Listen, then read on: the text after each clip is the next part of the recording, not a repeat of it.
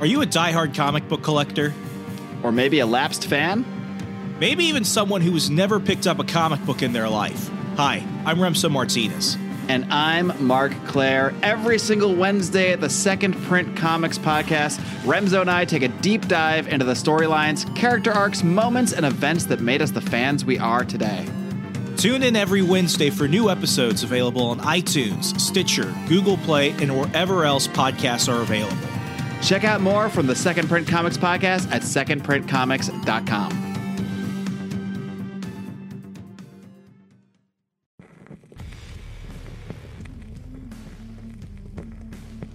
All right, all right, it's time to, I guess we're going to lick some boots and get in some trouble and say all the things that we're not allowed to say, as we do. But we've got uh, got a lot of things to talk about, a lot of important things, and um, a lot of touchy, uncomfortable things, but that's what we do here. So, ladies and gentlemen, let's do get weird, okay?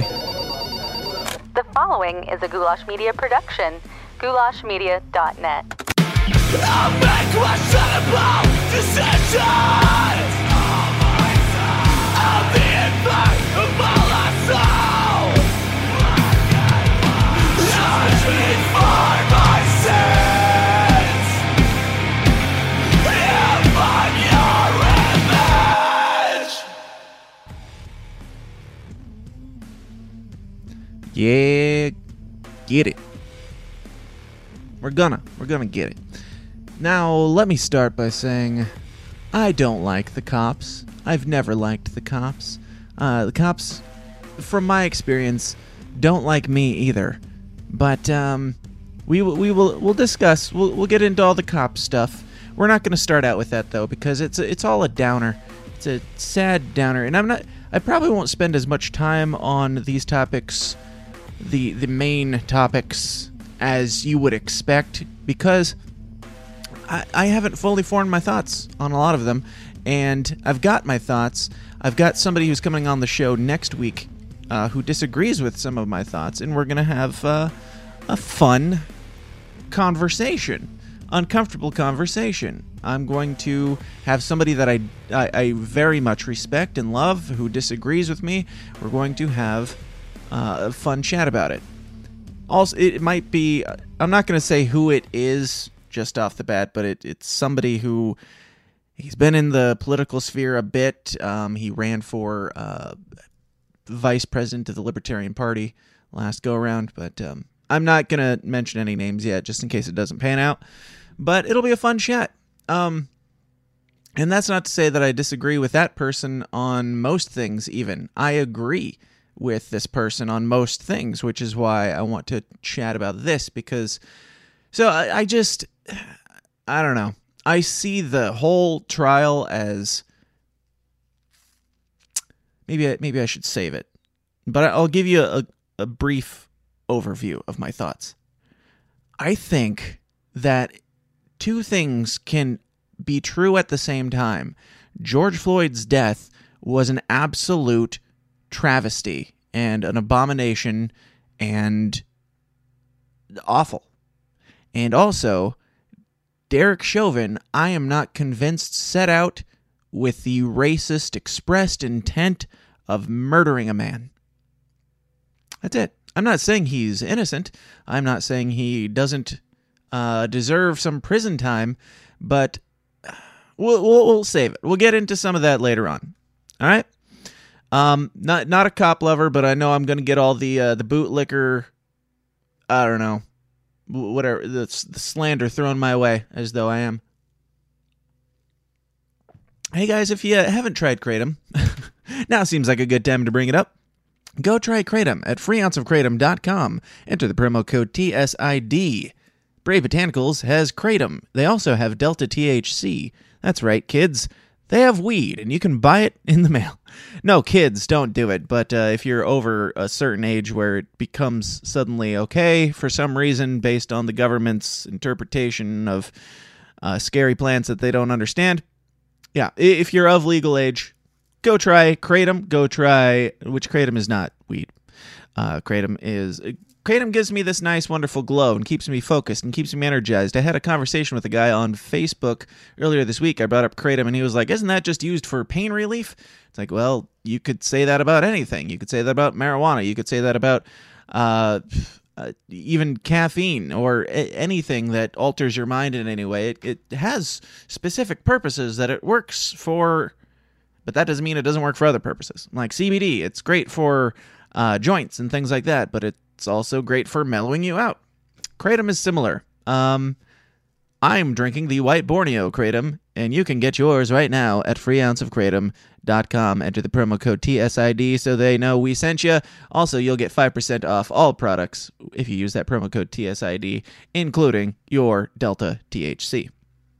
All right, I also got to give a shout-out to you guys of the Downers Club, our lovely sponsors, people like Ellen Gomez, Jack Casey, Rick Duran, Javari, Edward Middlebrook, Paul Brandenberger, Craig DaCosta, Ryan Mortensen, uh, Joe Kabinski, Stefan Hartman, John Odermatt, uh, Brian McWilliams, David White, Lucas Riley, Mary Rome, Justin Zelinsky, Liberty Minded Agrarian, John Barnhausen, William Wells, and a bunch of others signed up for the Downers Club at patreon.com forward slash the system is down, where they get more weird, more raw, more offensive, more weekly content, bonus episodes of the show every single week, including what I'm probably going to do as soon as I'm done here, which is uh, more of this, talking about more controversial stories and giving you my thoughts on them. But also gets you um, game shows, movie, T V, movie and T V reviews when I feel like doing them, and uh, extended interviews with uh, with different guests and things like that. Patreon.com forward slash the system is down is the place, and you are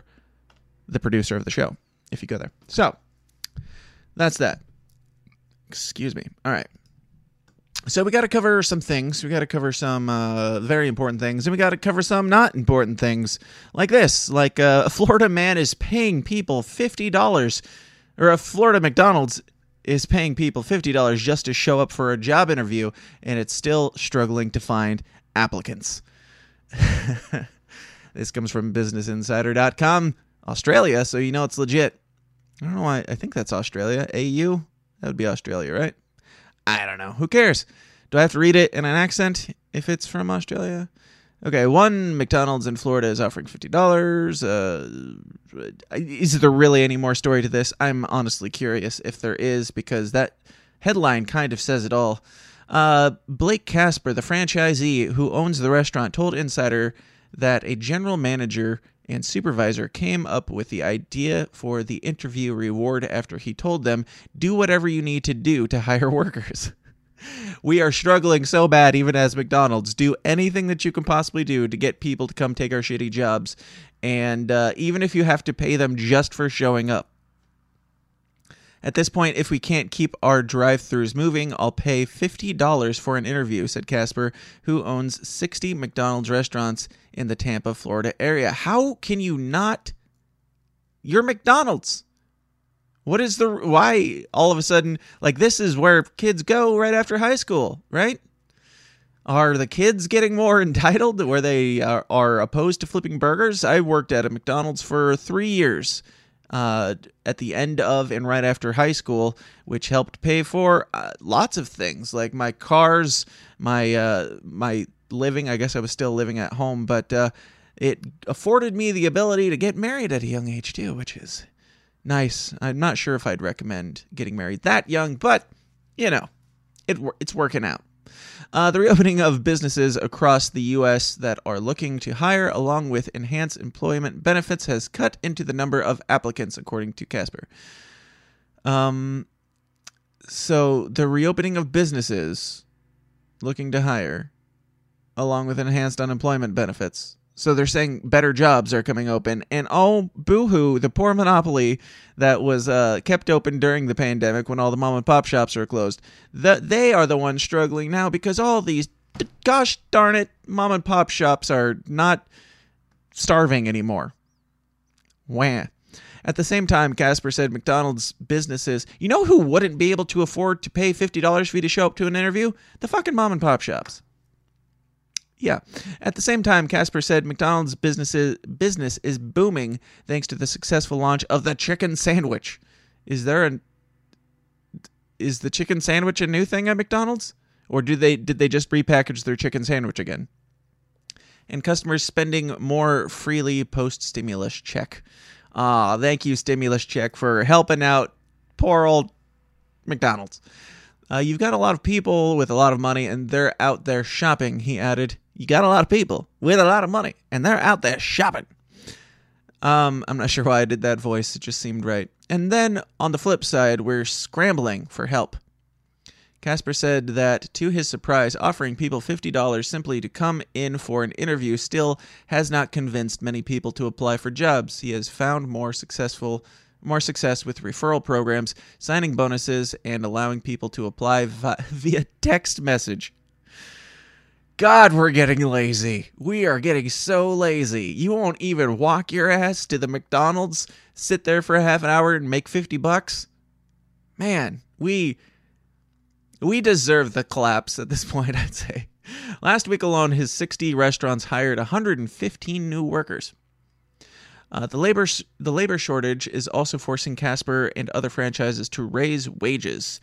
There's a there's a problem. Uh, Casper said, um, yeah, Casper said he is considering raising starting wages from twelve dollars to three above Florida's minimum wage, which is three above Florida's minimum wage, to thirteen in an effort to attract more employees. Now, if you're not familiar. Uh, my stance on the minimum wage is that it's fucking bullshit. It helps nobody. It only harms people because as you force uh, businesses to only pay, like you can't hire somebody underneath a certain wage, then you're just forcing mom and pop shops to hire fewer people. You're forcing even McDonald's to hire fewer people. You're forcing automation to take over these jobs, which I'm not saying is necessarily a problem either. If automation does the job better than a fifteen-year-old who can't even be bothered to get out of bed to make fifty dollars showing up for an interview, then so fucking be it.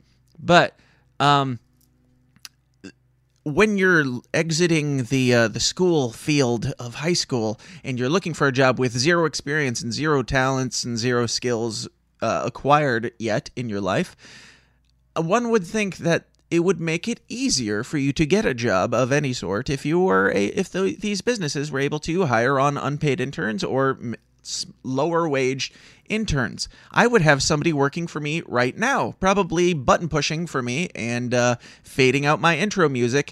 If not for this type of thing where you have to pay, some, I'm not going to pay an intern, uh, whatever, fifteen dollars to pull a fader down every now and then when I feel like it, or push a button. But I would be interested, speaking of which, if you're interested in doing a, uh, an internship of some sort under the table, we can talk. But uh, I yeah, I'm not going to pay you fifteen dollars an hour just to pull a fader down. Um, yeah, I, if somebody were like, hey, I would... for like, say, five dollars an hour, I would like to get some experience for my resume saying that I worked on a podcast or worked on a radio show or whatever and worked in broadcasting or worked in marketing. That is invaluable uh, content that you can use on your resume for the rest of your life. And it looks way better than it is even, but uh, it's got more value to you than getting another five dollars or ten dollars an hour is going to be. You know what I'm saying? So, and I, I, I've done my share of intern work as well. I worked for a business doing uh, audio production, and before I started working and running the studio, I, I started out at the lowly intern level of you come and you learn for free. You get basically your college education in the field that you're interested in. You save years and hundreds of thousands of dollars. You get that information, and that's on your resume, and then you can even work your way up in that business, which I did, and then I took all that information that I learned, hustling, and I came and did this, where I make even less money. uh, so, reading on. Uh, the biggest challenge out there is the federal government and the state government are going to continue with this unemployment, because that is truly creating the incentive uh, to not work right now. Exactly. Like, you're giving out money, uh, and the, the federal government is saying that if you that you are worth at least fifteen dollars an hour, even if you're not doing anything of value, you're just making a you know a population of people who feel like they're worth more than they are. Now, don't get me wrong. You have intrinsic value. you are worth more than fifteen dollars an hour. But until you are able to explore and discover that value and learn and unlock the the inner value within you, yes, I'm going hippy-dippy with this, but until you're able to obtain that knowledge, you aren't giving that value to anybody else. It's not about how much value you have on your own. It's about how much value you bring to the people around you. And if you are not willing to show up for a fifty dollar interview at McDonald's, for God's sake, like I, I have half a mind to drive down to Florida and hit them up myself. Just make that fifty dollars and drive back. Not really, because that my time is more valuable than that now as I bring value to other people. All right, there's that. So, uh, you remember last week when we talked about uh, our good old boy Charlie Chester of C N N, the Project Veritas stuff that they exposed where he's saying fear sells and the next thing coming down is climate change. That's what we're going to be focusing on. Yeah, so uh, just a quick update on that. Uh, Project Veritas, they posted an update, which is basically just one of their little journalists going in and pestering Brian Stelter on the matter. So we'll watch a bit of that here. Oh, you can't see it. Why can't you see it? This stupid thing. All right, there we go. Time it. Yeah, fear sells. Fear sells. Does fear sell? Does Charlie Chester still employed at C N N? I feel really bad for you. Why is that? Uh, Mister Stelter, we have a few more questions. Do you report any news that... For as much of a schlub as Brian Stelter presents himself as in a professional setting on the air, man, seeing him walk around in shorts and Crocs and getting a good old view of that bald spot is just doesn't directly tell you to report. Brings it to a new low. I like that they point out journalism matters now more than ever. That's what his uh, that's what his his sweatshirt says. Do you have any comments? Do you use his words, propaganda? Sure. Is Charlie Chester still employed at C N N? I feel really bad for you. Why do you feel bad for me? We're journalists. Okay. Why do you feel bad for me? He refuses to answer the question, which, in in his defense, if if you could say it's a defense, I would not answer the question either, but I would have enough tact to say something to the effect of, I'm not Charlie Chester. Maybe you should go Pastor Chester and leave me the fuck alone. Um, that seems like an easy response. Not, I feel really bad for you. That's fine, man. You can feel bad. You feel really bad for most of America because you're sitting in your, your high tower. But uh, yeah, I, I, it staggers me that he can't handle this this very simple line of questioning in a more tactful manner than I feel really bad for you. Maybe that's just me. I don't know.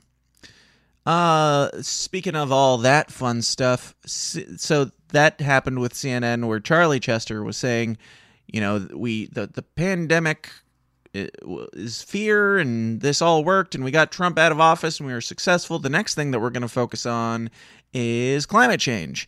And not, wouldn't you know, it was like, I don't know, less than a week later, this comes out. The pandemic has given us a trial run. Experts say that COVID, this is from C N N, by the way. Experts say that COVID nineteen, the COVID nineteen pandemic has taught hard lessons that countries can use, use to tackle another major global crisis. Guess what it is? You're right, it's climate change. That was in a tweet. That was a tweet. And then there's the link to the article, which we have here as well. In the end, everything is about equity. How experts say the pandemic could invigorate climate change action. Yay, we did it. So, you know, you can see where this is going. They're they're gearing us up for the next... The, the, this is the dry run for the next thing. They're, they see now that we have capitulated to every single order that they've given us. We've bent over and taken it at every turn. Now, they have the ability to say, well, if you would... lock down, if you would stay in your homes for an entire year, if you would wear two masks, if you take injections, if you do all these things with minimal evidence to support uh, your reasoning, then we know, like if you would do that to save grandma, then what if the fear was for the entire world and the entire human population? What would you be willing to do? What could we push you to do in that scenario? Let's find out, shall we? There's a lot there's a lot that can be learned from our response to the coronavirus to help curb global warming. Yay. Looking on the bright side, that good old silver lining. This enemy does not recognize geopolitical borders. It has the power to wreak havoc on national economies, to cost people their livelihoods and their lives. It seeps through the smallest cracks in our social fabric, targeting the poor and the vulnerable among us. Sound familiar? The COVID nineteen pa- pandemic and climate change have led to catastrophic fall- fallout on a global scale, necessitating cross-border cooperation. Both also cause exponentially more harm to those of lower socioeconomic status. Experts say that the COVID nineteen pandemic has been a stress test for regional and international collaboration. There's there's that word, collaboration. Are you willing to collaborate with us as we tell you to stay in your homes to fight to ward off invisible enemies? But despite nationalistic self-interest sur- surrounding supplies of vaccines and virus treatments, some experts say it might actually put us in a better position to earnestly and successfully combat climate change in a post-pandemic society if we learn from our mistakes. The pandemic has given us a trial run. There it is. It's given us a trial run. Now, I can't believe that this came out so quickly after the, the Project Veritas thing. Like, they... they They could have waited a week or something. Wait until we've forgotten about uh, what Charlie Chester was just exposed of saying. I would have personally pulled this article entirely, much less, like, ran it the next week. The pandemic has given us a trial run, said Alice Hill, the David M. Rubenstein Senior Fellow for... What? Senior Fellow for Energy and the Environment at the Council on Foreign Relations. Is that is that your title? It's not, but that's that would be quite the mouthful. David M. Rubenstein, Senior Fellow for Energy at the Environmental Environment at the Council and uh, for Energy and the Environment at the Council of Foreign Relations. Okay. But the big difference between pandemics and climate risk is that the climate has undergone permanent, irreversible damage. And so we need to focus on how we build uh, re- resili- resilience quickly and efficiently on a global scale. Hill's upcoming book. Oh, oh, of course. Of course he's got an upcoming book just on the topic. He's got just the solutions for all your climate, uh, what's the word? Climate, wait, didn't they? No. Oh, equity, equity. That's another thing. It didn't even occur to me till now. Remember last week when I said they're going to be talking about, uh, was it equity that I said? Oh, no, it was infrastructure. But either way, these buzzwords, infrastructure, equity, they're going to change the name of climate change coming here soon. And it looks like they're already poking around with the equity side of things. But eh, whatever, we don't need to we don't need to beat that dead horse. Just know it's coming, and they love the fact that you're still wearing a mask. If they can use that to convince you to save the planet, they will. And it, the problem isn't with saving the planet. The problem is with invisible enemies such as COVID, where we can convince you to do whatever we say without giving you a reason. Um, and I'm going to fill my drink. One second. Just know that I, I said it all, and it's all going to happen. And they're not even going to pretend like it's not exactly what Charlie Chester said. He said, what was it? Oh, yeah. Fear sells. If it bleeds, it leads. Keep that in mind. Keep in mind Charlie Chester's words when all these cop shootings happen, too. Like, it's not just the climate change stuff. It's not just the COVID stuff. If it bleeds, it leads. They, by his words, it would seem, celebrate and rejoice every time a cop kills a person of color or a person of any kind. Anytime they get that juicy story, they are stoked. They are stoked by it. There was a time back in the day, back in maybe the fifties, it was probably the last time it happened, when your your news anchor, I don't I don't know when it was, I'm sorry, but uh, your news anchor would come on and say, there's no news today. Thank you, have a, have a good evening. That's not even remotely a thing anymore. We've got the twenty-four hour news cycle, and they it's not enough for them to need to talk about every single thing that happens as in the spiciest way possible.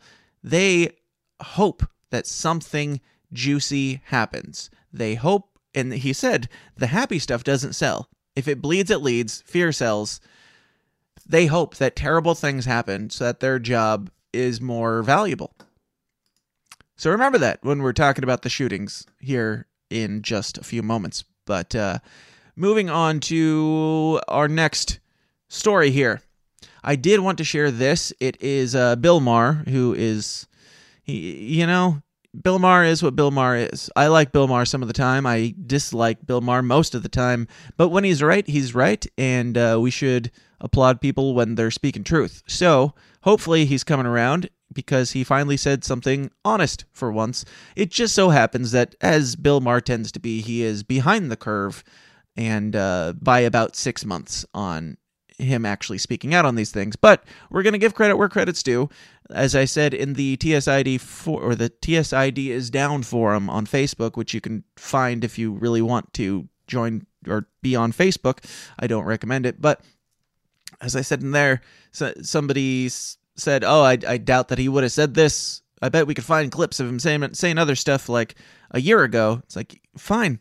But if somebody comes around, you don't like, you don't have to keep bringing up their, their past problems. You just say, welcome aboard. Thank you for speaking truth. And let's go. So we'll watch just a bit of this. I don't want to get uh, too many strikes here. Over the past year, the COVID pandemic has prompted the medical establishment, the media, and the government to take a scared straight approach to getting the public to comply with their recommendations. Well, I'm from a different school. Give it to me straight, Doc. Because in the long run, that always works better than you can't handle the truth. Mm-hmm. Mm-hmm. Now, I get it. Doctors tell people lies because they don't trust you to finish the antibiotics after your dick starts feeling better. And media? Well, I think we all know if it bleeds, it leads. The more, mm-hmm. they can, the more they can get you to stay inside and watch their panic porn, the higher the ratings. Researchers at Dartmouth built a database recently monitoring the COVID coverage of the major news outlets across the world and found that while other countries mix the good news in with the bad, the U S national media reported almost ninety percent bad news. Even as things were getting better, the reporting remained negative. They, uh, as Charlie Chester said, they if the ratings start to drop, they get the call on the big red bat phone at C N N. They answer the phone, they hear wah, wah, wah, wah, wah, and then they throw that ticker back up there to make sure people know, still be afraid, still be scared, right? We talked about that last week. And politicians, they lie because it's their nature to cover their ass so they don't get blamed if things goes badly, and also to keep in practice. Information, have an agenda to spin us. Yeah, you wind up with a badly misinformed population, including on the left. Liberals often mock the Republican misinformation bubble, which, of course, is very real. Ask anyone who works at Hillary's Pizza Parlor. I am still on YouTube right now, so I will refrain from commenting. And we do know conservatives have some loopy ideas about COVID, like the third of Republicans who believe it couldn't be spread by someone showing no symptoms. But what about liberals? That, that's the most crazy you could come up with. They are skeptical on somebody showing no symptoms spreading it. Also, I am curious, how much science do you have to prove that an asymptomatic person is spreading it? And when we, we know that the the tests are very often faulty at actually catching COVID. We've gotten faulty positives all over the place. So if somebody's not showing symptoms and they get a faulty positive, or if they don't get tested at all and somebody around them happens to get COVID, what makes you think it came from that person? How can you actually prove that? I'm not saying that you can't prove it. I am asking legitimately, how can you prove that? I want to know. I want to know. You know, the high information by the science people. In a recent Gallup survey, Democrats did much worse than Republicans in getting the right answer to the fundamental question, what are the chances that someone who gets COVID will need to be hospitalized? The answer is between one and five percent. forty-one percent of Democrats thought it was over fifty percent. Another twenty-eight percent put the chances at twenty to forty-nine. So almost seventy percent of Democrats are wildly off on this key question and also have a greatly exaggerated... One would, one might actually call it conspiracy theories, like, or at least paranoia, when you're you're convinced that most of the people are dying and it's it's not the case. Like, what's the difference between that person and the person who's saying uh, they're coming to take your guns away, or that the vax, the the V word is implanting microchips, or, or whatever? Like, what's the difference? You're still fabricating information out of fear. View of the danger of COVID two and the mortality rate among children. All of which explains why today the states with the highest share of schools that are still closed are all blue states. Mm-hmm. So if the right-wing media bubble has to own things like climate change denial, shouldn't liberal media have to answer for, how did your audience wind up believing such a bunch of crap about COVID? And the bunch of crap about COVID is far easier to, um, uh, to, to disprove than the climate change stuff. So even even comparing those two things seems a little bit much to me. Uh, but uh, what do I know? I'm just a guy, just a guy here in a in a room who's about to hit pause again and take a, a text real quick. You know, I keep talking about switching to live streaming again, and I was actually supposed to, as I mentioned last week, I was supposed to have somebody in studio with me this week doing... Uh, kind of a back and forth, and basically him co-hosting with me. We're going to try out that a little bit here and there, but um, we're not doing it because he bailed on me yesterday. We were supposed to do it yesterday, and uh, it's fine. He had a an emergency kidney stone. I, I don't know if he wants me sharing that information, but I told him, when you come next week, I, I will only believe you if you show your dick on air. But uh, we'll see. We'll see if that works out, and uh, we'll see if... Um, You know, I, I'm fine with continuing as things are. It, it would just be nice to have somebody sitting across from me to actually bounce these thoughts off of and uh, have conversation uh, rather than me just talking to myself and hitting pause all the time. But, you know, if I start doing the live stream, I'm going to have to get rid of this uh, nasty habit of pausing every time I get a text, because it becomes uh, it becomes problematic, I would say. I'm just going to respond to my text and silently sit here while uh, talking, while while you guys listen to me anyway. Whatever, whatever. Kayla wanted to know if I wanted anything from Walmart. That's. It seems like that happens every time. You would think, with as many times as I feel like I've said this on the show, you would think she is always at Walmart, but it's seriously like once a week. She only goes to Walmart when I hit record. It's like she, she knows, and she just runs out the door. All right, so what else do we got in the news? Oh, uh, more on the COVID stuff. I know you're sick of hearing about it, and you've probably heard about this uh, this particular topic even already. But shouting match erupts as uh, Representative Jim Jordan questions Doctor Fauci. Do you guys ever do you ever have a hard time not saying Republican when it says rep? Is it representative? Is it Republican? Is it? Uh, Rapunzel, I don't know, but this comes from Forbes dot com, so you know it's legit. A back and forth between Doctor Anthony Fauci and Rep Jim Jordan. I'm just going to start saying Rep, then you don't have to worry uh, worry if I'm saying the right thing or not. Uh, over COVID nineteen restrictions quickly devolved into chaos. Chaos. You would think that somebody stormed in with like uh, a wolfman, like, I don't know, horns on and no shirt, tattoos and stuff, quickly devolved into chaos on the House floor Thursday. Um, Rep Maxine Waters yelling at Jordan to respect the chair and shut his mouth.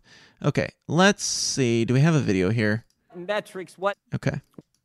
Thank you, Mister Chairman. Doctor Fauci, when is the time? When is the time? Well, in your written statement, you say now is not the time to pull back on masking, I can't physical we hear distancing, Fauci? And avoiding congregate settings. When is the time? When do Americans get their freedom back? Can you put your microphone on, please? Oh, when he we get the doesn't have his microphone on. In this country. This is the guy. This is the guy that we're going to for our science. Mister Science here, who doesn't realize that his microphone isn't making sound. Low enough that it is not a really high threat. What is low enough? Give me a number. Also, what? Where is Mister Yeah, Fauci's second mask? Where? We, we, we had fifteen days to slow the spread turned into one year of lost liberty. What metrics, what measures, what has to happen before yeah. Americans get my, their freedoms back? My message, uh, Congressman Jordan, is to get as many people vaccinated as quickly as we possibly can to get the level of infection in this country low that it is no longer a threat. That is when. And I believe when that happens, you will see. What determines when? Mm-hmm. I'm sorry. What? What measure? What, I mean, are, are we just going to continue this forever? Or when does when does no. when do we get to the point? What measure? What standard? What objective uh, outcome? Isn't this the question everybody's asking? It's like you keep saying, when we get things low enough, then we'll change it. Well, that would assume that would, you know, obviously beg the question of when that is, or what that metric is, or what you're actually looking for. When will you say, you know, success? We did it. Is it like zero COVID? Is it like everybody's dead? Like, I, I don't know. Like, what are your numbers here? We have to have some sort of goal, right? Otherwise, we're just saying what the obvious it, thing is that I've been saying several times or for several weeks on this show. The obvious answer is we hope that you never ask this question. We hope that you never think too hard about this because we're not planning on ever going back. We oh. have to reach before okay. before Americans get their liberty and freedoms back. You know, I, you're indicating liberty and freedom. I look at it as a public health measure to prevent people from dying and going to the hospital. Of you don't course think you Americans' do. liberties have been threatened the last year, Doctor Fauci? They've been assaulted. Their liberties have. I don't look at this as a liberty thing. Of course you don't. Well, that's obvious. As a public health thing. But the, the, I disagree with you, you on that. You think the Constitution complete. is suspended during a, a during a, a, a virus, during a pandemic? It's certainly not. This will end for sure when we get the level of infection very low. It is now very low. Get the lowest infections, okay? Not not these crazy infections that we've had. The lowest, okay? At a high level. There's a threat again of major surges. Doctor Fauci, Doctor Fauci, over the last year, Americans' First Amendment rights have been completely attacked. Your right to go to church, your right to assemble, your right to petition your government, freedom of the press, freedom of speech have all been assaulted. I mean, for a year now, Americans haven't been able to go to church. Even today, when they go to church, they're limited in the size of, of, of worshipers who can meet. Now, this guy's obviously, he's either lying or he is... They weren't supposed to do those things, right? But they were doing... We were all doing those things, weren't we? Like, even this guy, Mister Jordan, who I I, I don't really know who he is, but uh, even he is saying the people haven't... I, I know you gotta you gotta make it sound worse than it really is, but uh, there's lots of people who have...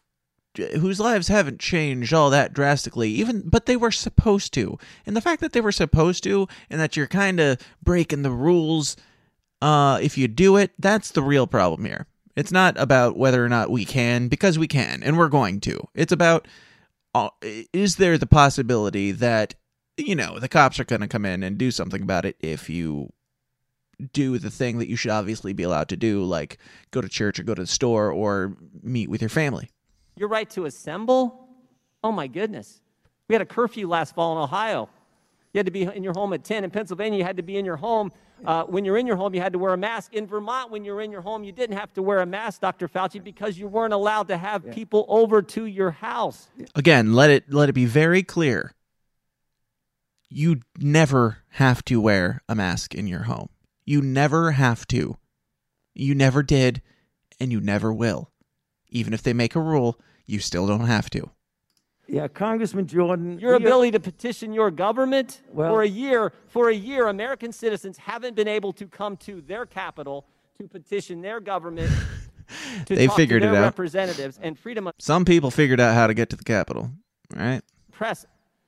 These very pictures that Representative Scalise just showed you and talked about, guess what? The press isn't allowed in those facilities. The press is not, the Biden administration will not let the press in there. And certainly, free- All right, we're not going to watch this whole thing, obviously. We've got more important things to talk about. I'm going to jump forward a bit. I don't know where the next, the, where this outrage and the, what was it, the devolving into chaos happens. Let's see where the chairs start Talking getting Talking about thrown. Liberty, can, that's a C D C recommendation for vaccinations. Not last fall, they couldn't. I'm, I didn't hear. Not it. last fall, they couldn't. I, I didn't hear what he said. The gentleman's time has expired. um, I'll give you one instance of when we can get our liberties back. It's when ninety percent of the members I, of the United States Congress get vaccinated. Well, I want to know if that's what Doctor Why? Fauci... What? ninety percent? What did he say? It's when ninety percent of the members I, of the United States Congress get vaccinated. Well, I, what, what does that have to do with anything? What do, I don't care if ninety percent of the members of Congress got vaccinated. I don't care if all of them or none of them got vaccinated. How does that have anything to do with the rest of us? How does that have anything to do with science either? Like, who can... So, as soon as ninety percent of Congress members get vaccinated, then you all can start living your... Then get your shit together, man. Like... If that's the case, it has nothing to do with whether or not you or I get vaccinated. It's only on them, so they can go do it, and that'll protect the rest of us, apparently. Whatever. That's a, that's enough of that topic. I don't care. I am going to go back and watch more of it later because it's interesting. But um, the next one comes from uh, Yahoo Life, which is a thing, apparently. Uh, actually, I might say this one. I'll give you the headline. We'll probably say this for the after party because we got to get to the real important stuff. But uh, why you might have a more intense period after getting vaccinated. You know, there there are some downsides. Intense periods, blood clots, shakes, you know, just your normal stuff. But uh, we'll have a good laugh at the period story later on. um, so. Let's take a, let's, we should take a quick break, but I don't think I have a video queued up, so we won't take a quick break. Instead, we'll just keep trucking along. Uh, we're at forty minutes.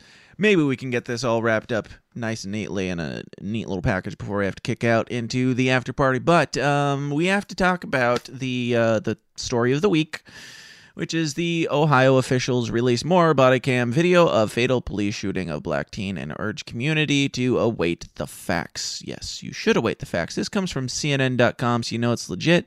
If you didn't hear, there was this gal, uh, Ma'Khia Bryant, I think is how you pronounce her name.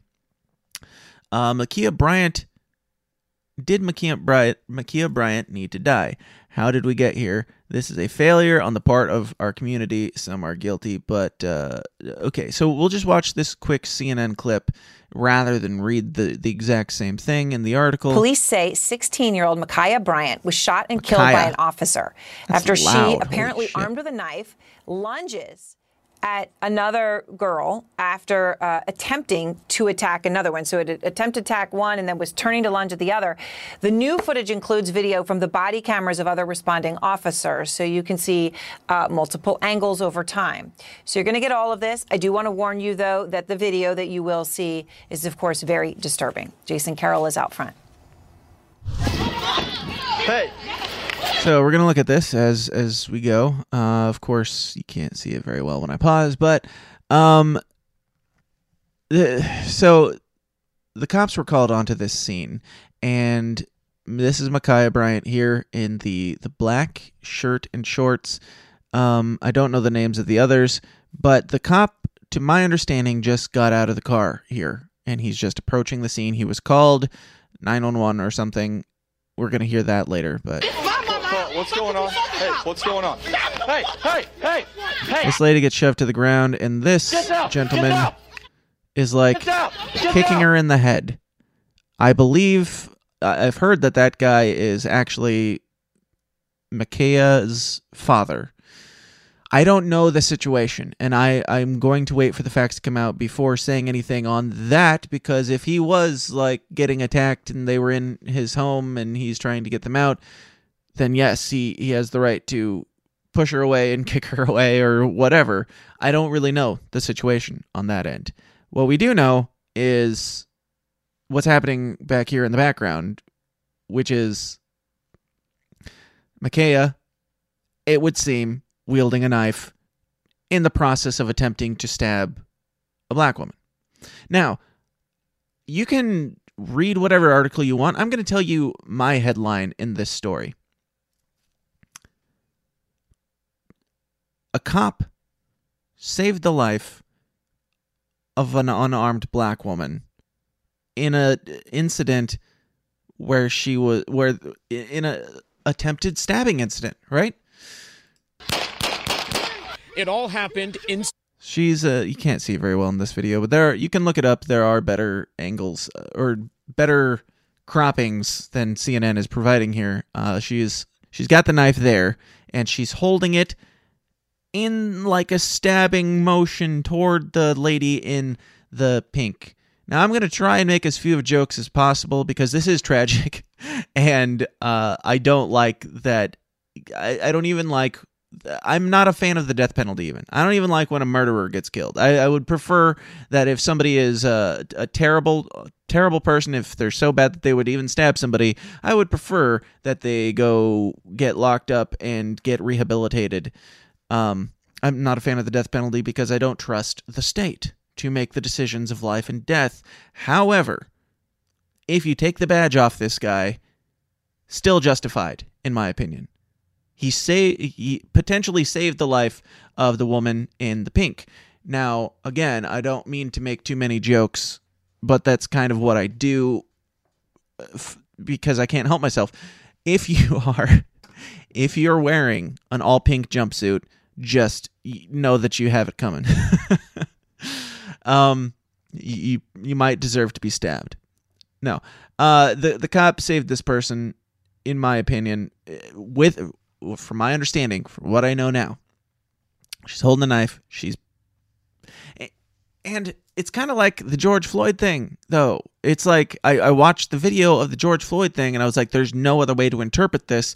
Clearly, that cop murdered the guy in cold blood in front of everybody, and that is a tragedy. I did an entire episode on it way back when, and more evidence might come out to this that proves me wrong on on this one too. But uh, from what I know now, on April twenty-second at twelve oh three p.m., it seems pretty clear she deserved to get shot.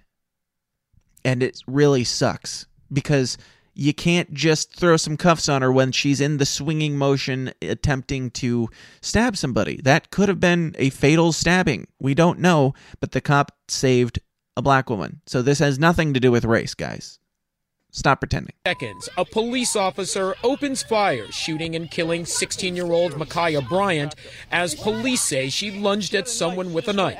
The chaotic moments before the shooting captured by the officer's body camera. Tonight, the city of Columbus releasing two nine one one calls that prompted their response Tuesday afternoon. Mammy, you can talk to me. We got these grown girls over here trying to fight us.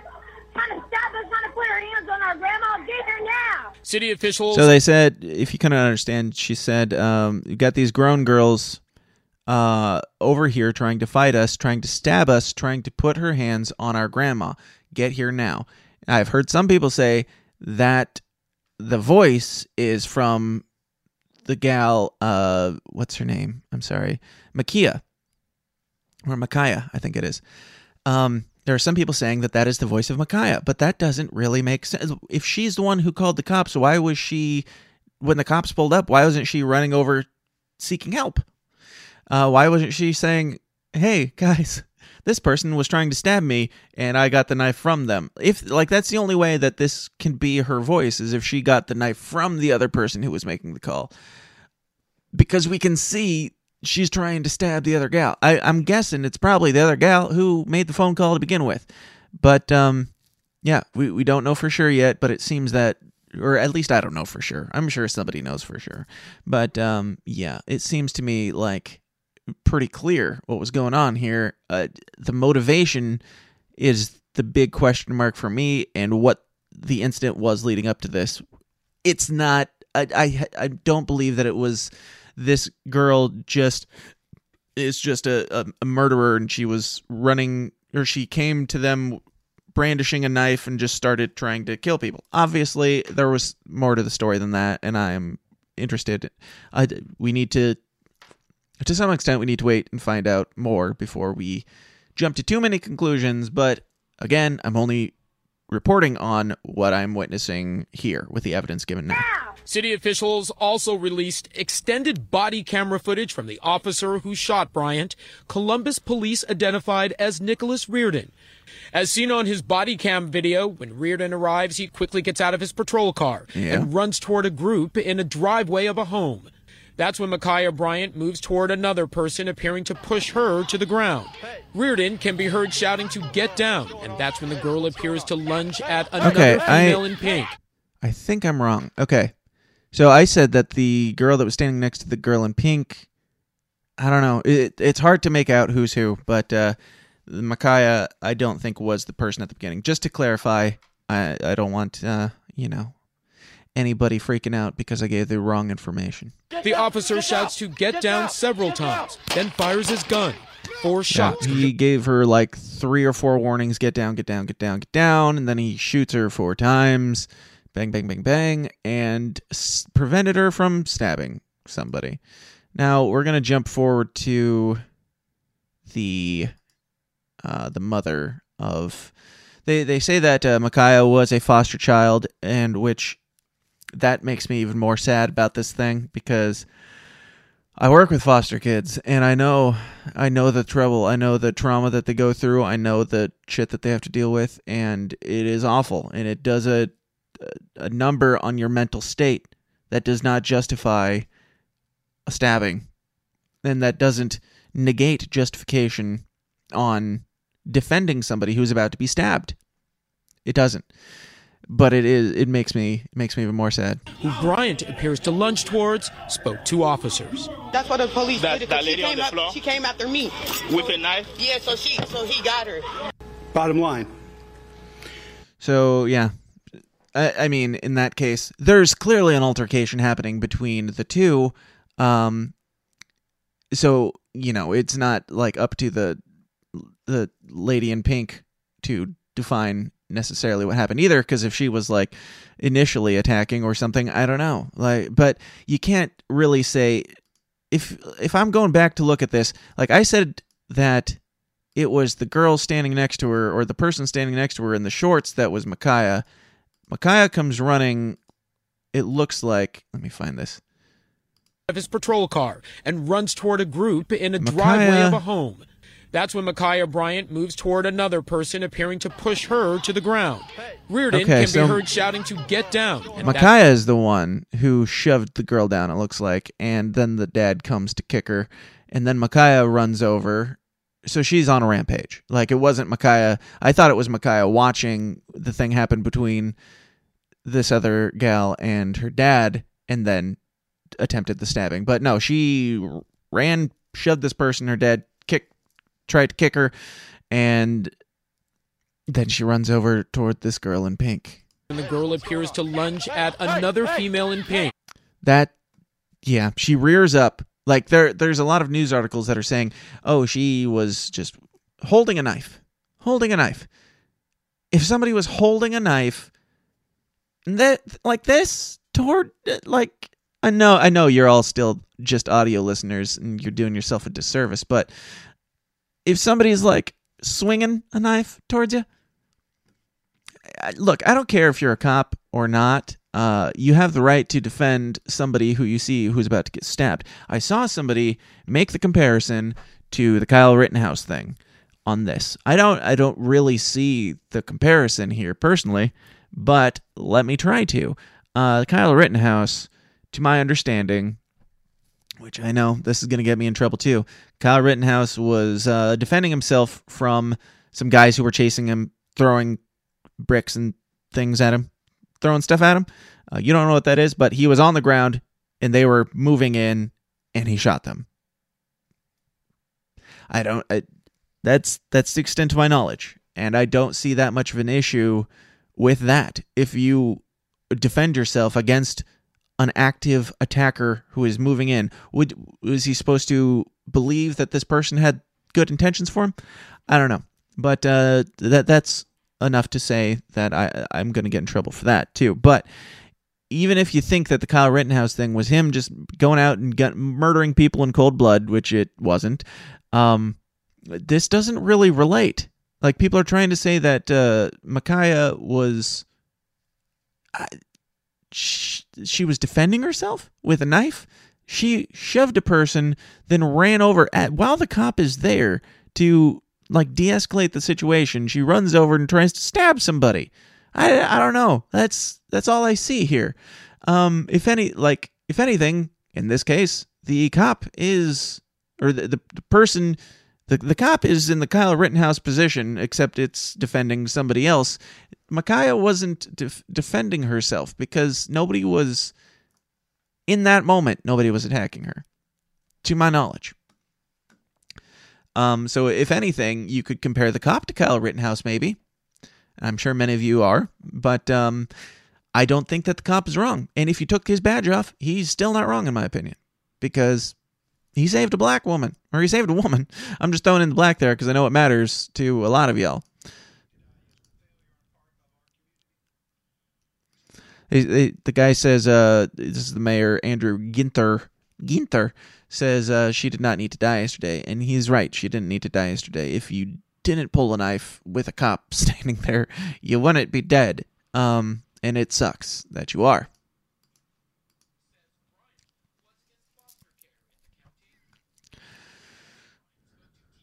Oh, you can't hear this stuff, can you? Okay, screen share. Uh, that helps you hear my things, but shit, shit. Sorry. Um, W says Bryant was in foster care in the county. Her mother, Paula Bryant, spoke to T V station W B N S. She was a very loving, peaceful little girl. She promoted peace. She promoted peace. Now, I'm not going to go with the obvious joke there and say that she wasn't promoting peace at that time. I'm going to go with something even more important to point out here. The people in George Floyd's case say you can't talk about things that he did in the past. You can't bring up past things. Like, you, you're not supposed to talk about how he, you know, shoved a gun into a pregnant woman's stomach or had a problem with drugs.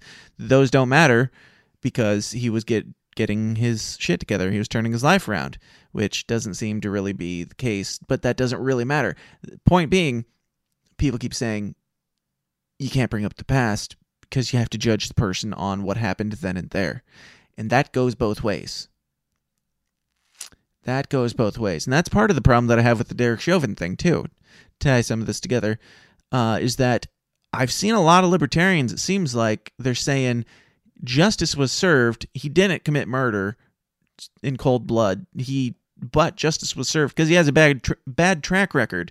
And so... Uh, he's getting his, his justice now. Okay, but um, what about uh, that whole thing about not judging people by, by the past? I don't know. We'll not get into the uh, the Derek Chauvin stuff just yet, but uh, got some more things to say on this.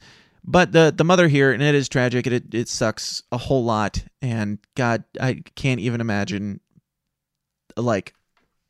Mm, I, I shouldn't say. I, I shouldn't say what I was going to say. I, I can't imagine something like that happening to children that I love very much, that are, are close to me and in the foster care system. That kills me to even think about. But um, at the same time, what was the cop supposed to do? You can't de-escalate the situation in that case without doing what he did. You can't taser her because that's not going to stop the swing. And you can't taser her because that's probably not even going to work. You you got one shot and it's less likely to hit. you got people saying, oh, he could have shot the uh, the knife out of her hand, or he could have shot her in the leg, or he could have set off a or let off a warning shot. First things first. I, I don't know much about guns. I'm not like a huge gun nut. I, I have some guns, but um, and I I know how to use them, and I know enough to know you don't fire off warning shot ever, ever, because you fire off that warning shot, you are responsible for whatever comes out of that barrel and wherever it goes and whoever it goes through to get there. You do not fire off a warning shot. You do not shoot somebody in the leg or the arm, because we're not all John Wick uh, or Neo, um, not, e- not even the cops. Like, the, one of the biggest issues here is that people put these cops in such high regard, even if they hate the cops, even if they think they're awful, even the all cops are bastards people. They put the cops in such high regard that they think that there's some sort of superhuman who can... Um, who has the ability to shoot a knife out of somebody's hand. Like, you're never supposed to use your gun, but you have the ability to shoot that to shoot that person in the leg without missing or whatever. Like, you, you shoot for center mass if you, in the very rare instance that you need to shoot somebody to neutralize a threat, there's only one option, and it's not pretty. That's why we don't encourage people stabbing people. Because you might get shot, and it sucks. But, uh, you know, people put these cops in such high regard, they they hold them up as, as hero. Like, you've got the right who hold up cops as though they're heroes, and they're all superheroes, and they they can do no wrong, and we should always applaud the cops. I'm certainly not that. Um, but you've got the other side saying, oh, they're they should be trained for, what, twenty years until they're... Uh, expert marksmen so that they can shoot knives out of hands or what have you, or de- like t- use their superhuman abilities as to talk somebody off a ledge when they're in the process of mid-swing stabbing somebody. Uh, I mean, that's the if the if what I am perceiving is the truth, then all these news articles or news outlets should be reporting on this in the positive. Or at least in, like, why doesn't C N N talk about the fact that she was in the process of trying to kill somebody, allegedly, potentially, um, even if that wasn't her intent? Like, that that was what was going on there, it seems. Um, how come C N N doesn't even mention that? Is it because if it bleeds, it leads? Is it because it's it's more favorable to say white cop shoots black woman who just happened to be holding a knife? How about white cop saved black woman in, in the attempted stabbing? Again, I don't enjoy this stuff. It makes me sad. But you know who does? C N N and Maxine Waters and, and these types of people. Maxine Waters, if you haven't heard, she incited riot, in my opinion. Uh, and I'm not going to spend a bunch of time on this, so because everybody's talking about this, and it's not that interesting. But Maxine Waters, I've talked about her before. She came out and she said, you know, we need to, anybody in Trump's cabinet, we need to get in their face. We need to let them know that they're not welcome here. We need to not stop. We need to harass people. Um, she said, I'm going to go take out Trump tonight, which a lot of this stuff, I put it in the same boat as Trump saying fight like hell. And if you're new here, I'm not a Trump fan. Um, But I, I put it in the same boat as Trump saying fight like hell. I don't necessarily think that Maxine Waters, w- at that time when she said, uh, at least that I'm going to go take Trump out tonight, which is laughable. When she said that, I don't think that she meant I'm going to go kill the guy. I, I think that's pretty obvious. But when you're saying harass people and get in their faces, and when you see them on the streets or you see them in a restaurant, you, you harass them.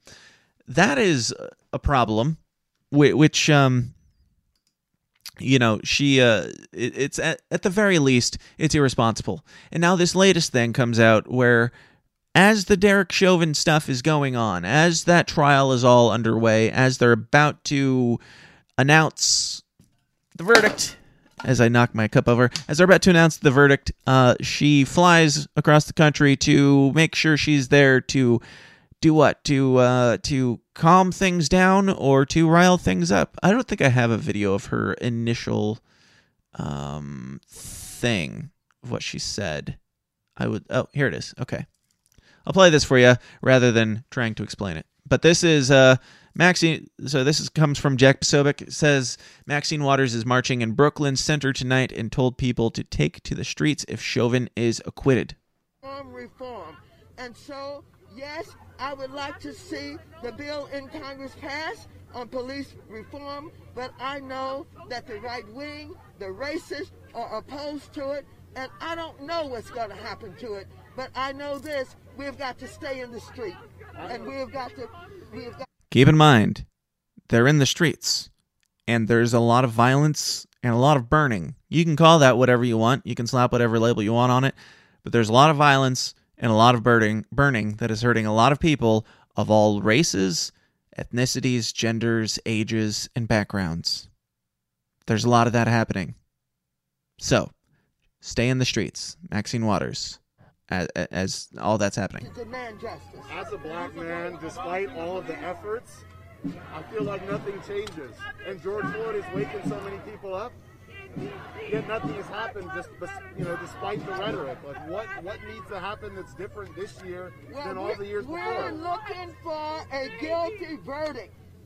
We're looking for a guilty verdict, and we're looking to see if all of the talk that took place and has been taking place after they saw what happened to George Floyd, if nothing does not happen, then we know uh, that we've got to not only stay in the street, but we've got to fight for justice. But fight.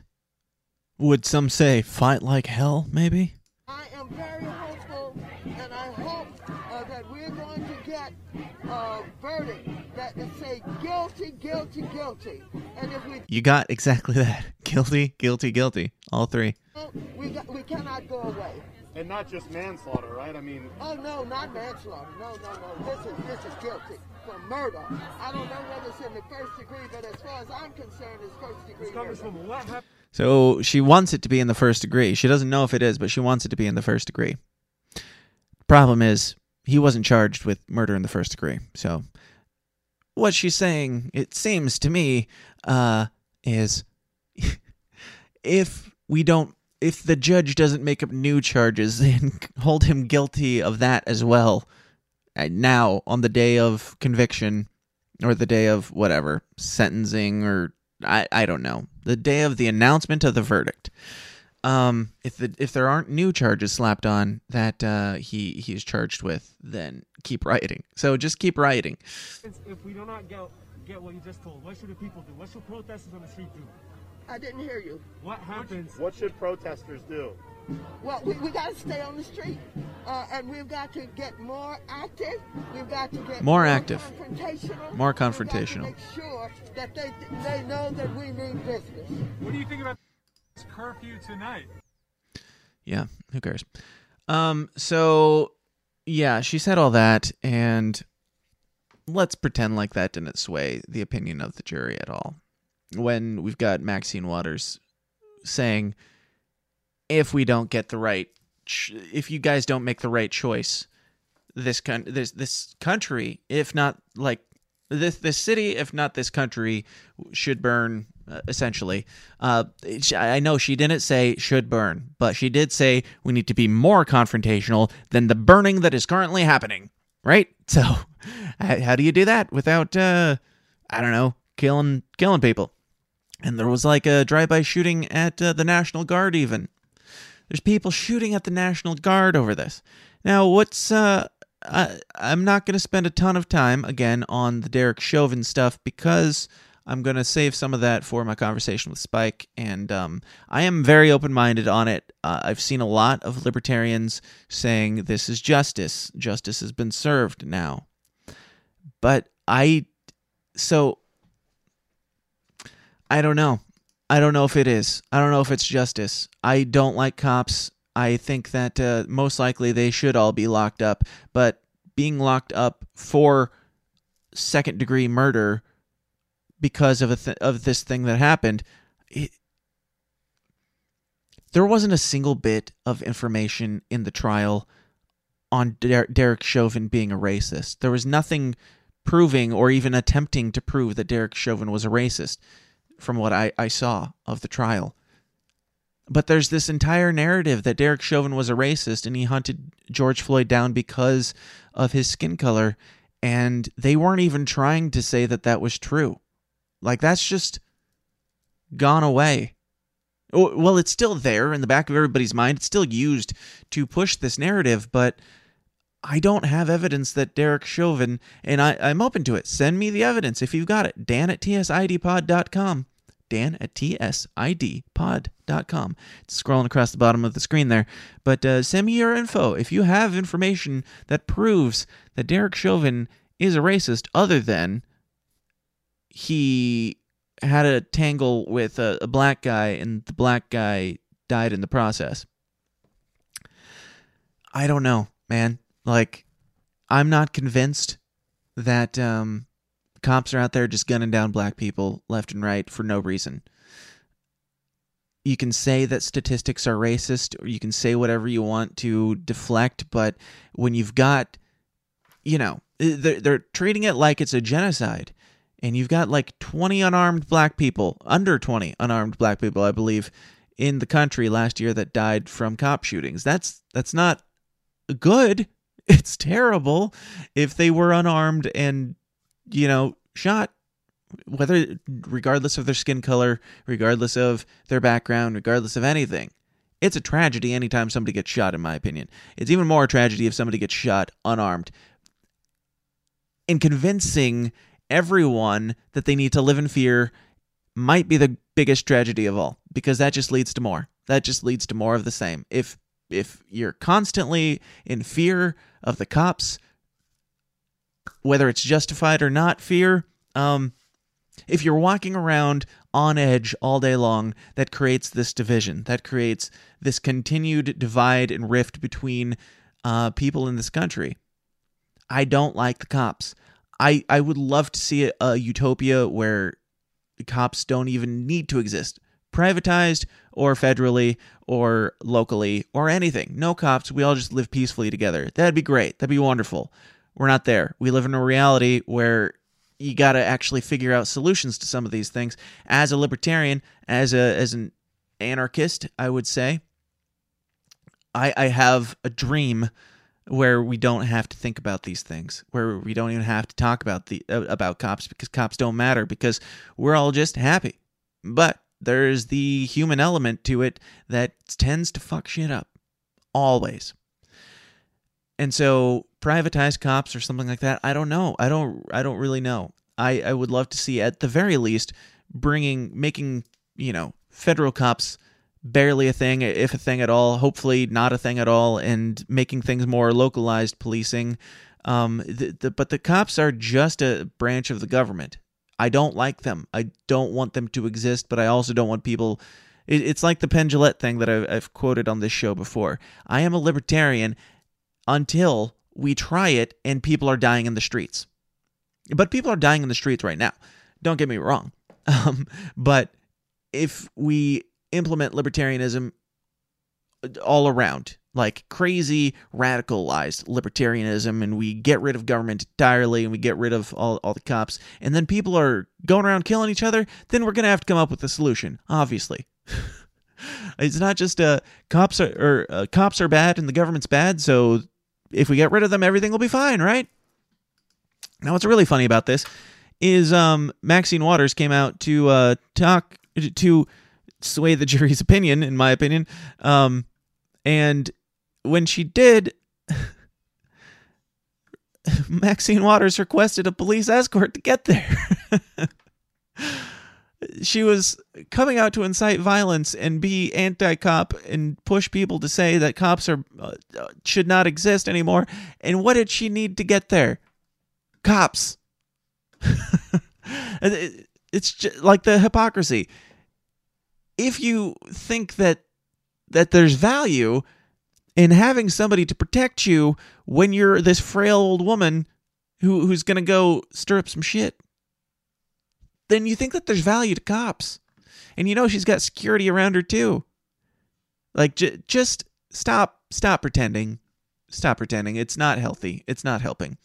Um, yeah, we don't need to read that article. Uh what else do I have on this?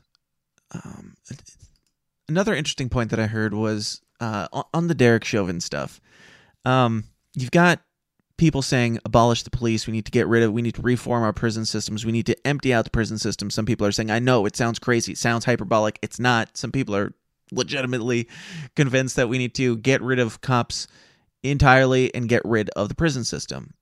Again, I agree with you in a hypothetical, but it, once you start thinking about how that would go, no, no, no.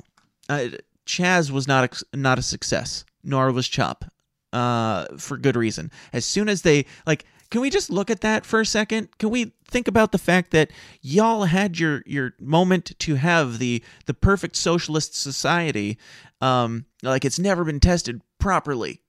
You had your, you, you had a little bit of a chance. You were allowed to have a, a section of the city for yourself and run it however you wanted your government to run. What happened? We immediately saw cops, like not, not cops coming in, cops emerging from within. Suddenly everybody wanted the authority of a cop and everybody wanted to take over.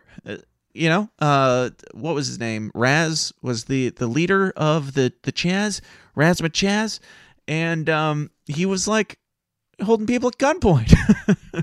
Like, I don't like that power given to anybody. I definitely don't like it given to uh, somebody working for the state. But if you're going to pretend like we need to empty out the prisons, are where are we going to put all these cops? These cops that you want taken away and locked up. So we, we get rid of them all for their, their crimes against humanity.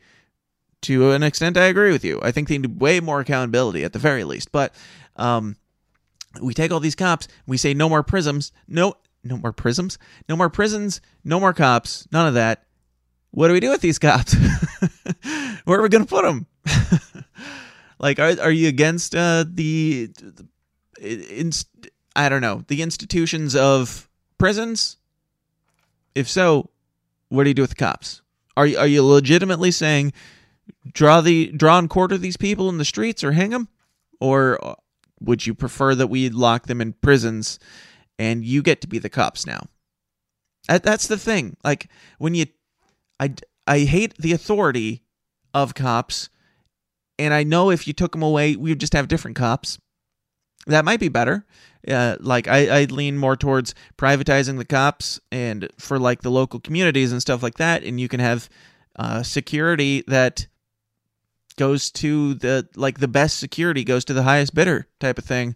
I don't know. I see some problems with that too. Maybe I'll have to have somebody like uh, Shane Hazel, or maybe even somebody else who's coming on next week. I'll have to pick his brain on that too. But how do you stop that from becoming corrupted? And, you know, just the, the strongest man gets the, gets the gold and gets to be dictator. I don't know. I have concerns because of Chop. So, yeah, I don't know. Have we spent enough time? Have I exhausted the Derek Chauvin thing? Um, to put it plainly, let me see. Let me bring up some of my notes for next week's interview with anonymous guest. Um, I, I don't know. Like I, I have here. Uh, I can hate government instituted policing and still not want every cop to be strung up. Like, I think that cops. I think the existence of cops creates corruption inherently. Having that power, having the monopoly on violence, if you will.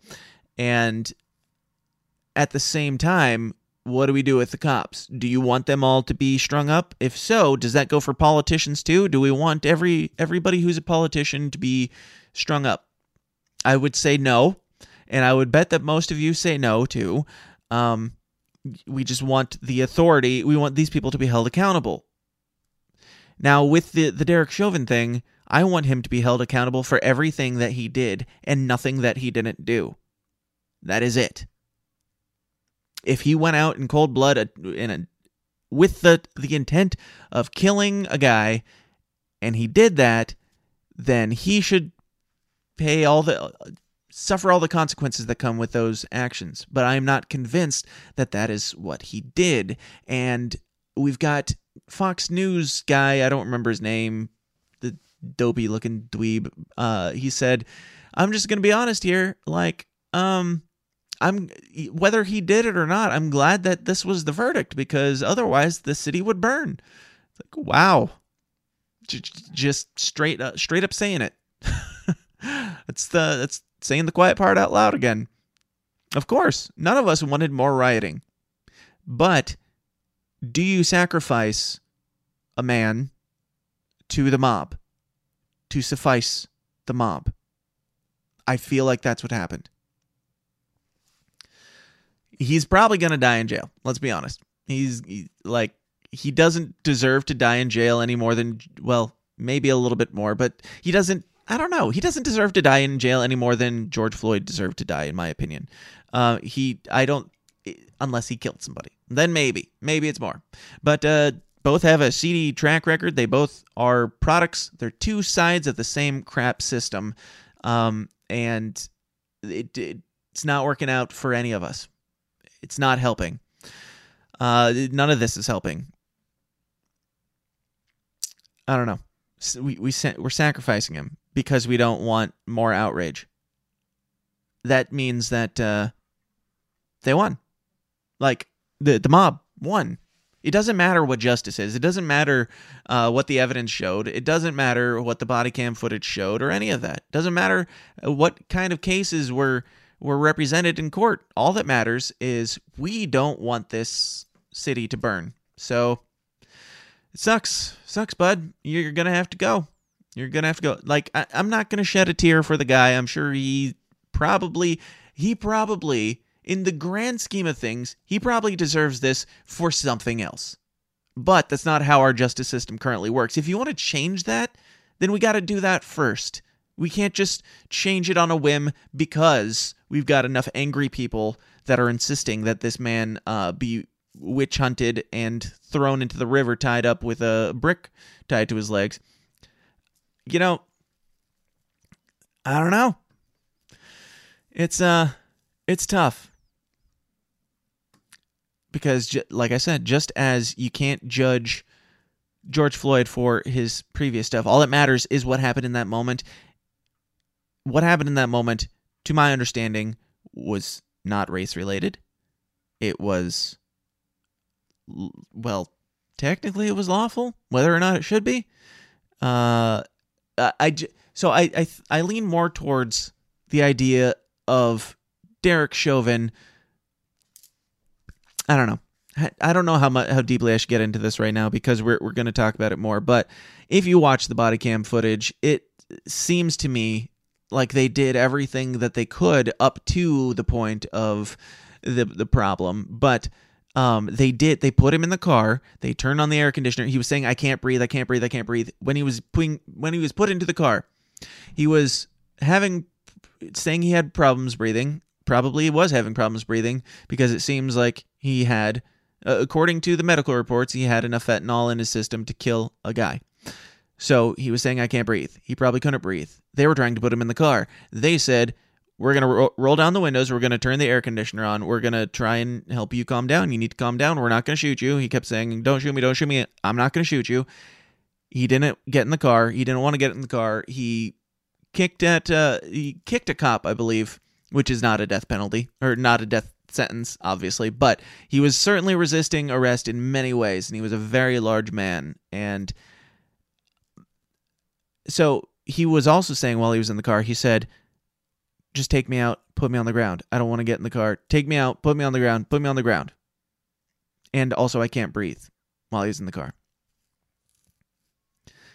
They, they did what he asked. He couldn't breathe at some point. He had medical conditions, and maybe what the cop did Exact at the very least, I would say for sure what the cop did exasperated the, the, the situation, his medical condition. It made it worse and more likely that he would have this medical problem, most likely. However, he didn't leave them a whole lot of options. They they were holding him there probably too long. What I what I think most like if you if you just have a little bit of empathy for either side, this is a tragedy on in both sides. If you're not just looking at Derek Chauvin as uh, a demon without any like any soul, if you have any empathy for both sides, like, imagine being Derek Chauvin in that in that circumstance. Imagine you show up to a scene where a guy that you knew, uh, Der- uh, George Floyd, they knew each other. They had worked together at some point. You you find him. He's bullying a kid in a store, to my understanding, because he's trying to steal a pack of cigarettes using a counterfeit twenty dollar bill. So he's trying to he's trying to rob this this kid in the store, it seems. And you're like, dude, what are you doing?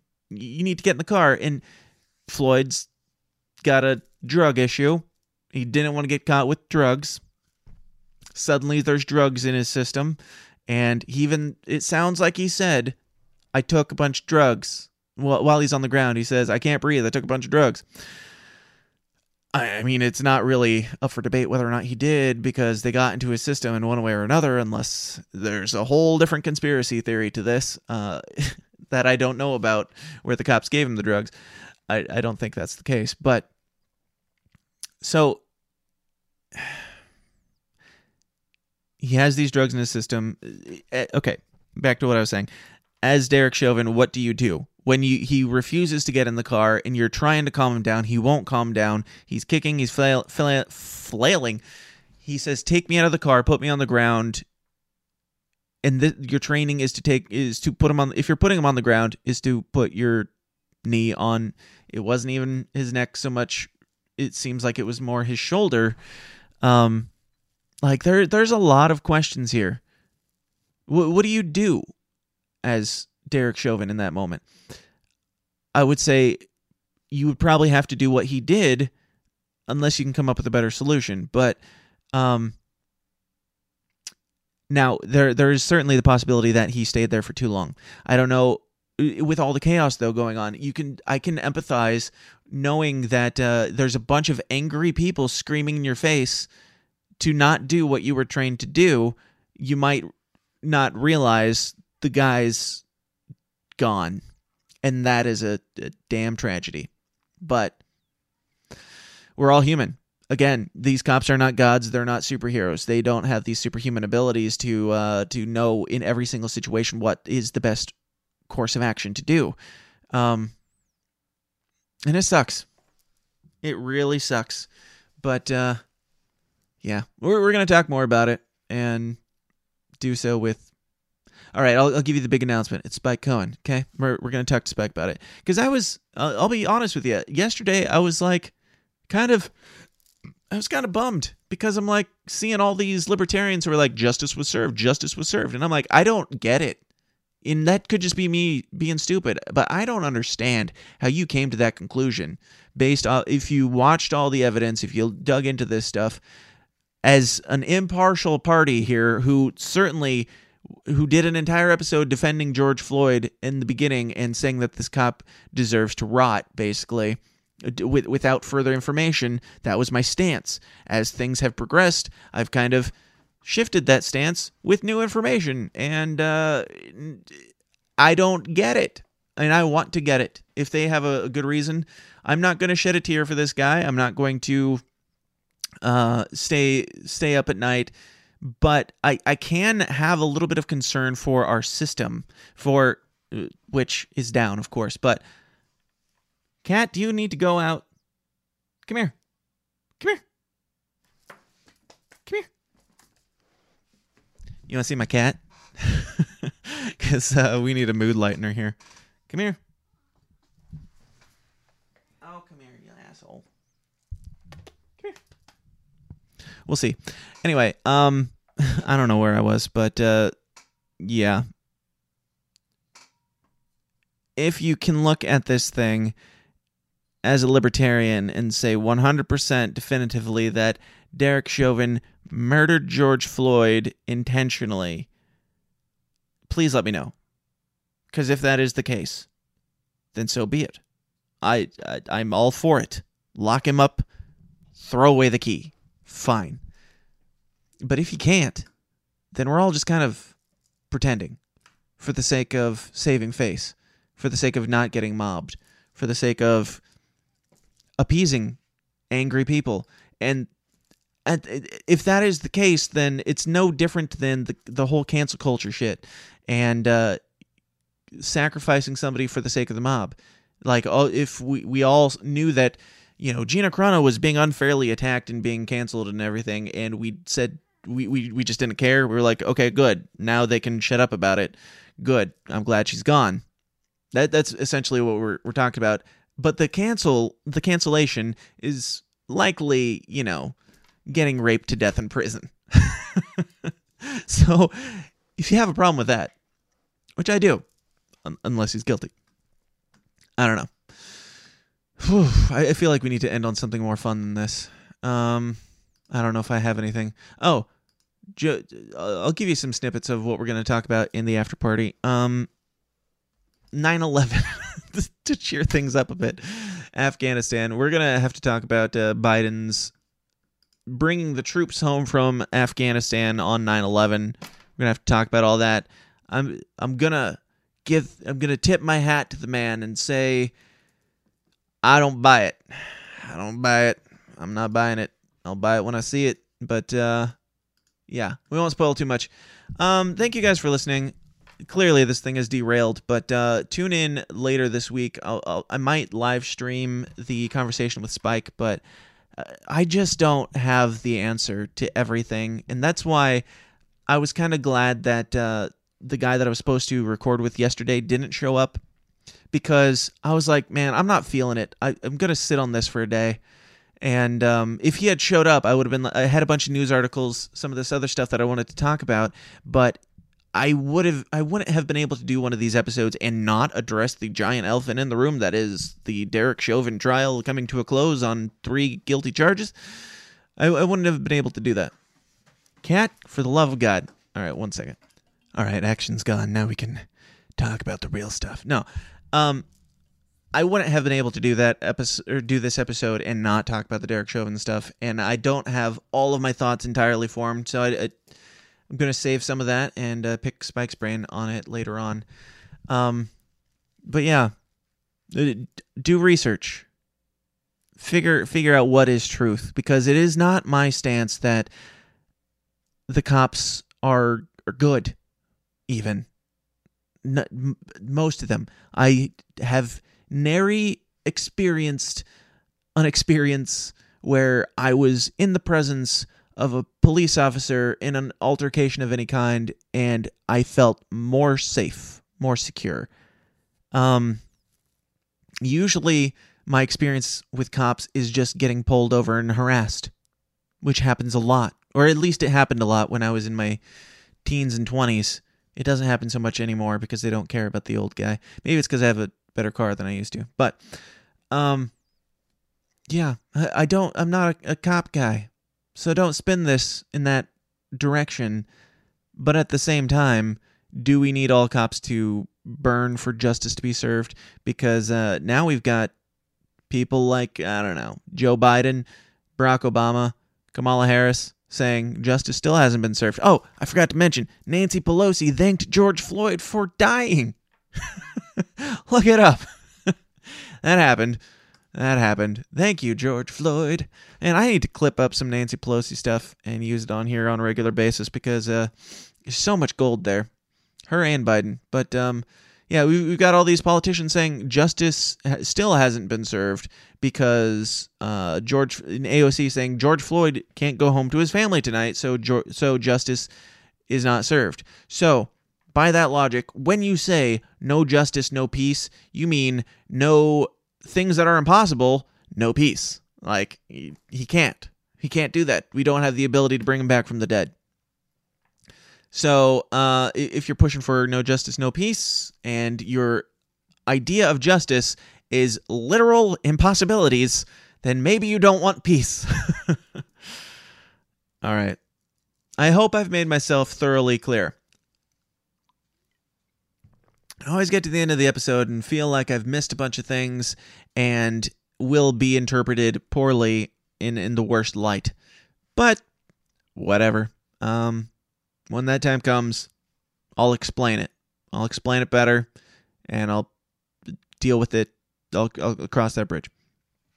But thank you guys so much for listening. I appreciate it. Uh, it's been a long one. It's, uh, what, an hour and a half now? Yeah. So uh, we'll wrap it up there. And if you want to hear the bonus episode, go join the Downers Club at patreon.com forward slash the system is down. Patreon.com forward slash the system is down is where you can get that. Uh, I'll be doing it probably right now and uploading it shortly thereafter. I will uh, also probably be giving those people the... Uh, Excuse me, the Spike Cohen interview early on this topic because it's a it's a relevant one, and you know those people are are who give me their hard earned and much appreciated dollars, and I do appreciate them very much, and um, thank you. So if you want the Spike Cohen interview early, if you want the after party, if you want all that stuff, go join the Downers Club and get more weird, more raw, more offensive, more weekly content. Weekly. Also, I will I. Wow, that almost came out with a British accent. Also, I will say, um, I am on most of the platforms. I, I I don't talk about it all that much on here because I kind of hate them. But at the same time, if the algorithms work in my favor, I wouldn't be opposed to more people finding out about the show. So YouTube has removed a strike, or the strike expired. I'm back down to one strike. We're probably going to be doing the live stream again here soon because of that, because I'm I, I'm on less thin ice than I was last week. So youtube.com forward slash the system is down. I'll give them another chance. If they want to, like, they haven't perma-banned me like Facebook, so I will give them a chance to see how this goes. Um, but we've also got uh, the backup channel on YouTube, which is The System is Clown. More importantly, we are on Odyssey. I don't know what the link is for that, but look us up on Odyssey. We are on Minds, Gab, Parler, Twitter, Instagram, MeWe, and antinewslive dot com, which is our social network.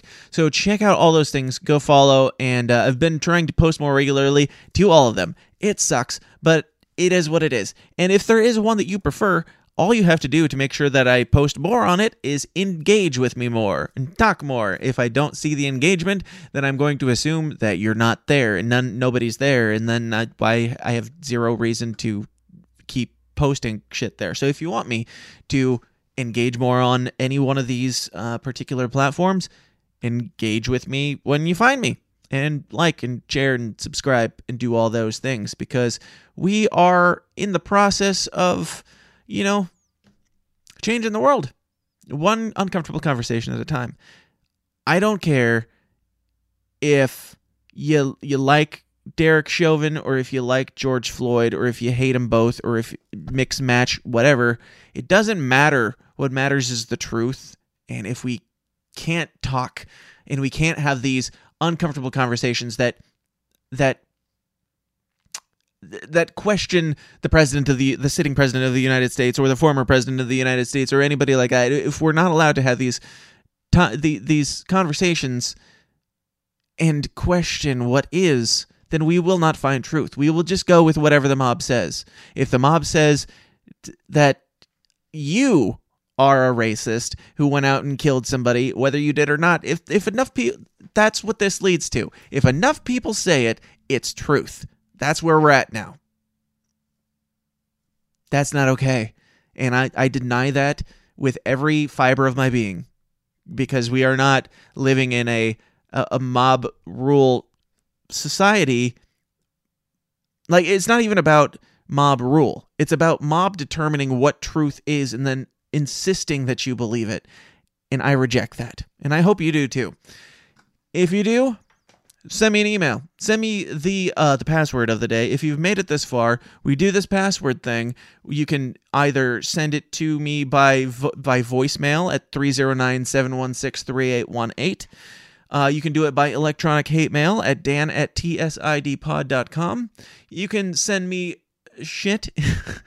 I'm I'm just reading the thing as it scrolls along the bottom. P O. Box eighty-four, Alito, Illinois, six one two three one. Or you can do it on antinewslive dot com. Or any of these platforms that I have previously mentioned, but the password for the day is alleged bootlicker. How about that? Yep, that's what it is. But uh, thank you guys so much for listening, and stick around. Tune in later this week or next week. I don't know. I get my days all mixed up. I don't have an interview for the beginning of next week, but I'm talking to two very special guests next week, and I'm not sure when they'll be coming out. But uh, keep an eye out, subscribe, and do all the things that uh, millennials do, and I'll talk to you guys next time. Until then, please question everything, stay uncomfortable, and I'll talk to you then. Bye-bye. Dun, dun, dun, dun, dun, dun, dun, dun. Hey guys, thanks for watching. Be sure to like and subscribe on your way out and help us change the world one uncomfortable conversation at a time. And if you like what you hear and you want to hear more, go join the Downers Club at patreon.com forward slash the systems down for bonus episodes of the show every single week. Until next time, please continue to question everything, stay uncomfortable, and I'll talk to you then. Thanks.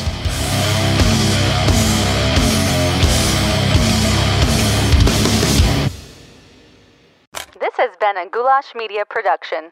goulash media dot net. This concludes our broadcast day. Click.